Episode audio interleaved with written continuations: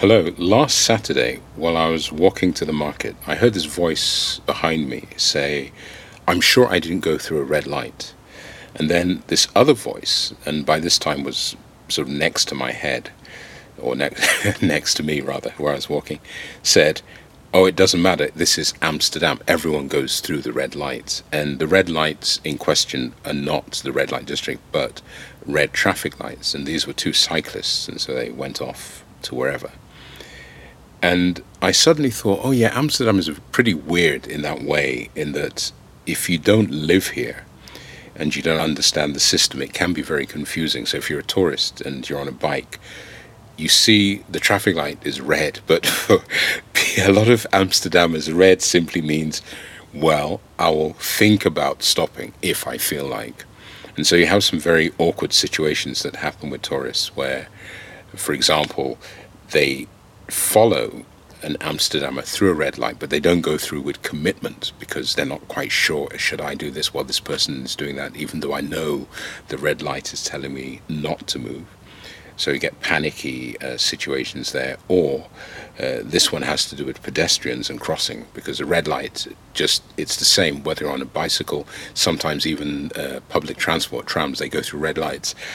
Uh, I don't know why it's crazy, but if you are um, a pedestrian, I've seen tourists waiting, and so you have the red person saying, please wait. And then a local just crosses the road. And so half of the tourists, if there's a group of tourists, instinctively follow the person crossing the road.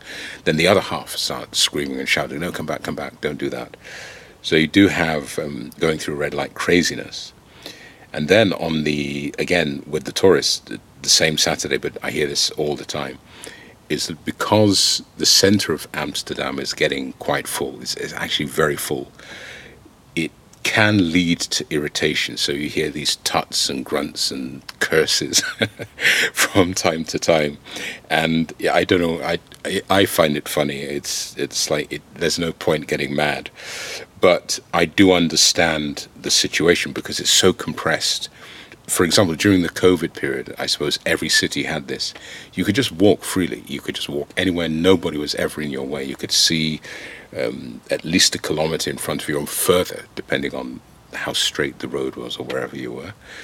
And now it's you're sort of playing dodgem, and you have to move left and right. You have to try and anticipate where particular tourists are going, which can be an interesting game to play, and it does keep you calm and fit or you can just get mad. And um, so, yeah, that compression causes irritation. And I, on the one hand, I also get mad. I mean, I don't get mad. I, I sort of tell myself not to get mad when I feel myself getting mad, if that makes any sense. It's almost like being in a park. You know, you found this great spot in a park and you sitting there doing your thing, and suddenly somebody comes a little too close, and you start, what's this? Even though you are not the owner of the park, it's just uh, one of those things. So, um, yeah, th- this irritated reaction does leave a lot of tourists um, confused and uh, slightly shocked. Now, having gotten all of that off my chest, I think it's time to get on with the main episode. Um, I didn't record for the last couple of weeks because I was really, really busy. I was busy writing. I just got into a particular groove. And I think that for most people, you call that being in the zone. It's that wonderful phase when you just, where everything vanishes and you're just doing that thing. And I find, as far as writing is concerned, this is the best part of writing when you're just so super concentrated. It's as if there is nothing but uh, the ideas in your head and whatever you're trying to do. So that is what um, I want to talk about in this episode. I hope I can make it interesting and also insightful. I think that's uh, quite important.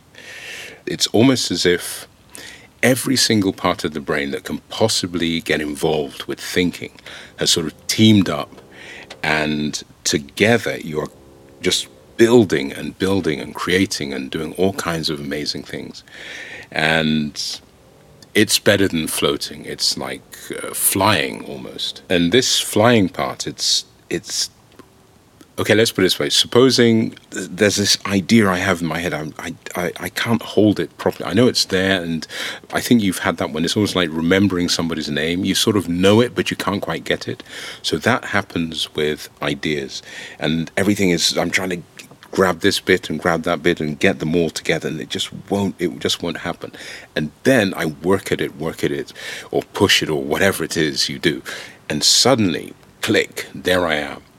And so, let's say there's a character. I sample this walk that I remember from somebody, perhaps, and I begin to build this person around there. It's very strange, but you're building somebody who doesn't exist other than inside your uh, inside your brain or in, inside the mind. Uh, they have a walk. They have a physique um, all these features, even the face. I know exactly what their face looks like. Uh, while writing, or I never describe faces other than to talk of expressions or particular movements, but I personally know exactly how every character in the book looks like. And so, having built this person, they have a way of dressing, they have a way of thinking, they have a particular sound to their voice, and they exist inside a world. And in the zone, when I'm so just really there, I can see everything about this world. I, it, I can see the grass. I know uh, what the temperature is like. I understand the weather. There's if there is a, a political system, I can get it. Uh, how does this person live? What is their house like? Every single part of that, it's possible to see it. And I don't know how they form, but they just form. You see this, you see that. Okay, add a bit of this, add a bit of that. And this can only happen in the zone. If I'm not really concentrated, I have sort of vague ideas, but they don't all click together, and I find myself building this this world, and it it is it, it's. I think that can give you a bit of a high. It can give you. It can make you feel really. It's not powerful. It's just free. Free is the word. It makes you feel really free. Anything you want can happen here, and that is one of the I suppose, greatest parts of um, being in the zone, that creation, the development of of somebody who has a life, who does this and does that, that is, it's actually magical. It's magical.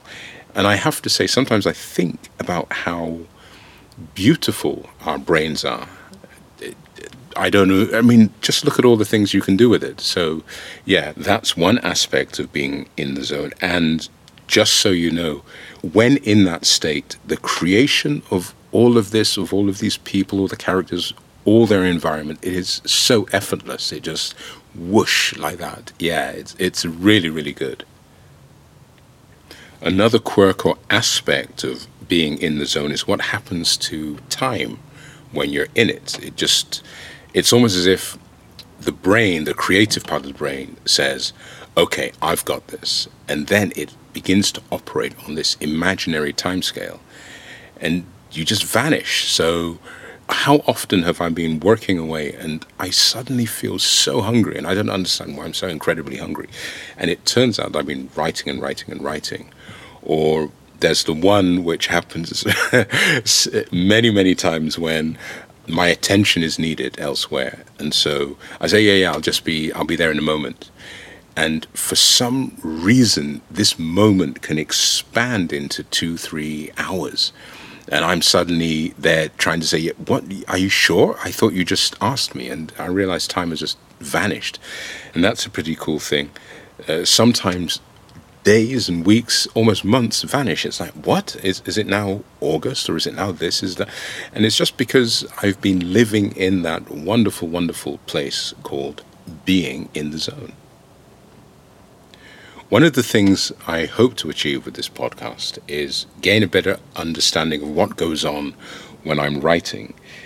And because of that, it's making me pay attention to a lot of things that normally I, I never ever think about. I'm just simply too busy, you know, doing my thing.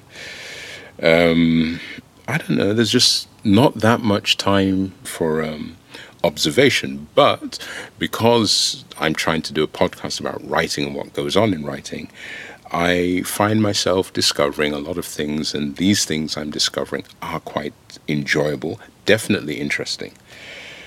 um, I had this random thought the other day, and it's not actually a zone thought. It's not an in the zone thought, but it's that's the way this podcast goes. Sometimes my mind will drift.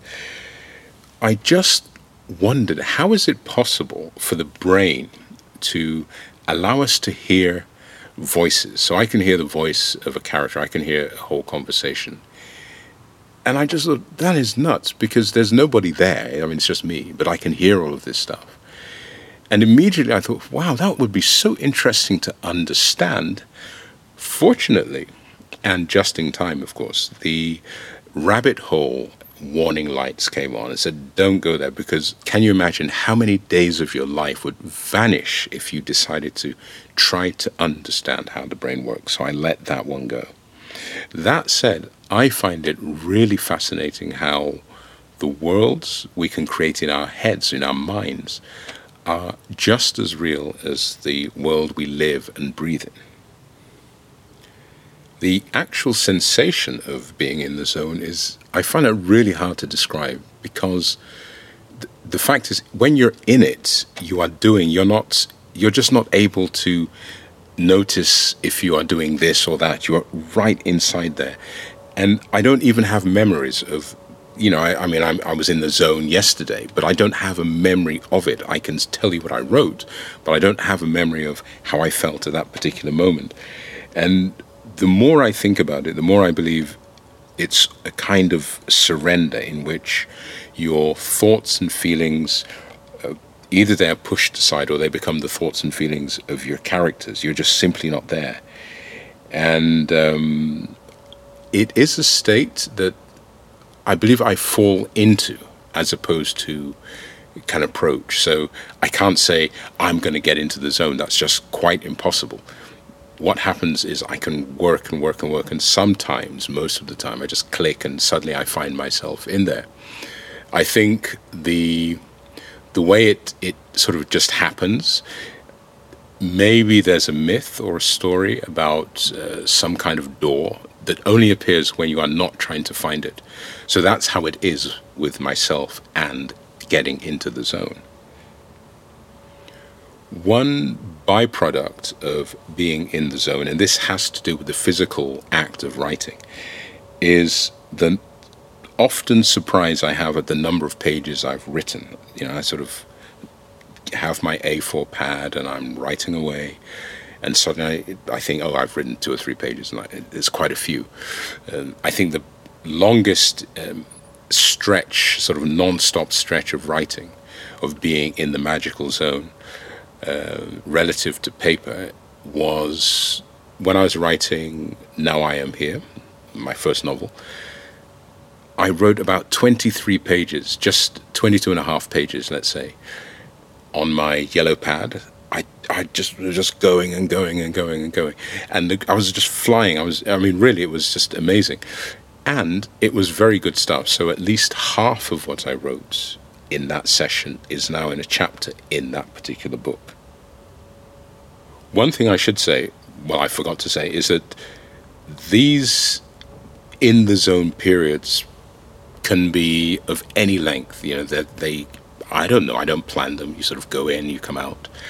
Um, occasionally, you have some which are incredibly intense and very, very short.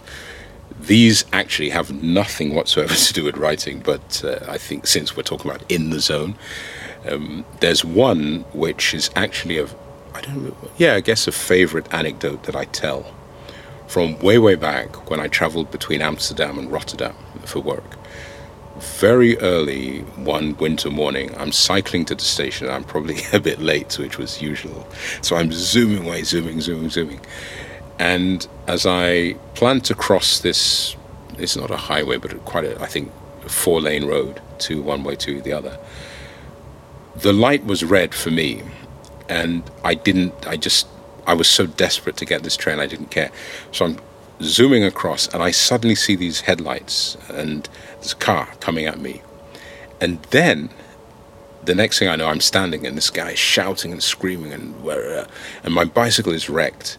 And I know this sounds like a nonsense story, but I've tried everything possible to figure out what happened between the moment I remember the lights and the moment the guy was shouting at me. Because obviously he hit my bike but i was just standing there nothing not a scratch. I have no idea what happened. So to me that was one of these um, in the zone anomalies sort of a special case. Uh, i but i i still must say i I sort of think, did I jump in a particular way? What did I do? I, I have no idea. But that um, that's one of those uh, special, special uh, cases. I also think being in the zone is not really the most stable of states because while some things will not bother you at all, it, all it takes is one odd noise or one strange thing to just drag you out of it. And I find it very disturbing, very stressful because, for example, if I come out in the natural way, that is, I ease myself out of an in the zone moment, there's no problem. It's it's quite it's happy. But if I'm yanked out of it, I just get all kind of I don't know grumpy. And honestly, I feel it. I, of course, I'm not. But if if I was some kind of wild creature of the plains, covered in this uh, curly uh, fur, being pulled out of an in the zone moment would probably make that first stand on end and uh, increase my volume by at least three or four times. You know, just be crazy. I'd just be growling and become a monster. That's how much I love being in the zone, and that's how much it hurts to be pulled out of uh, in the zone. If I ever, ever found the courage, I could probably do a whole episode, three or four episodes, on the effects of being yanked out of an in the zone moment. I mean, the horror the trauma, the shock, all of those things, I would lay them out if I was courageous enough. But I'm not, and so I'm not going to do that.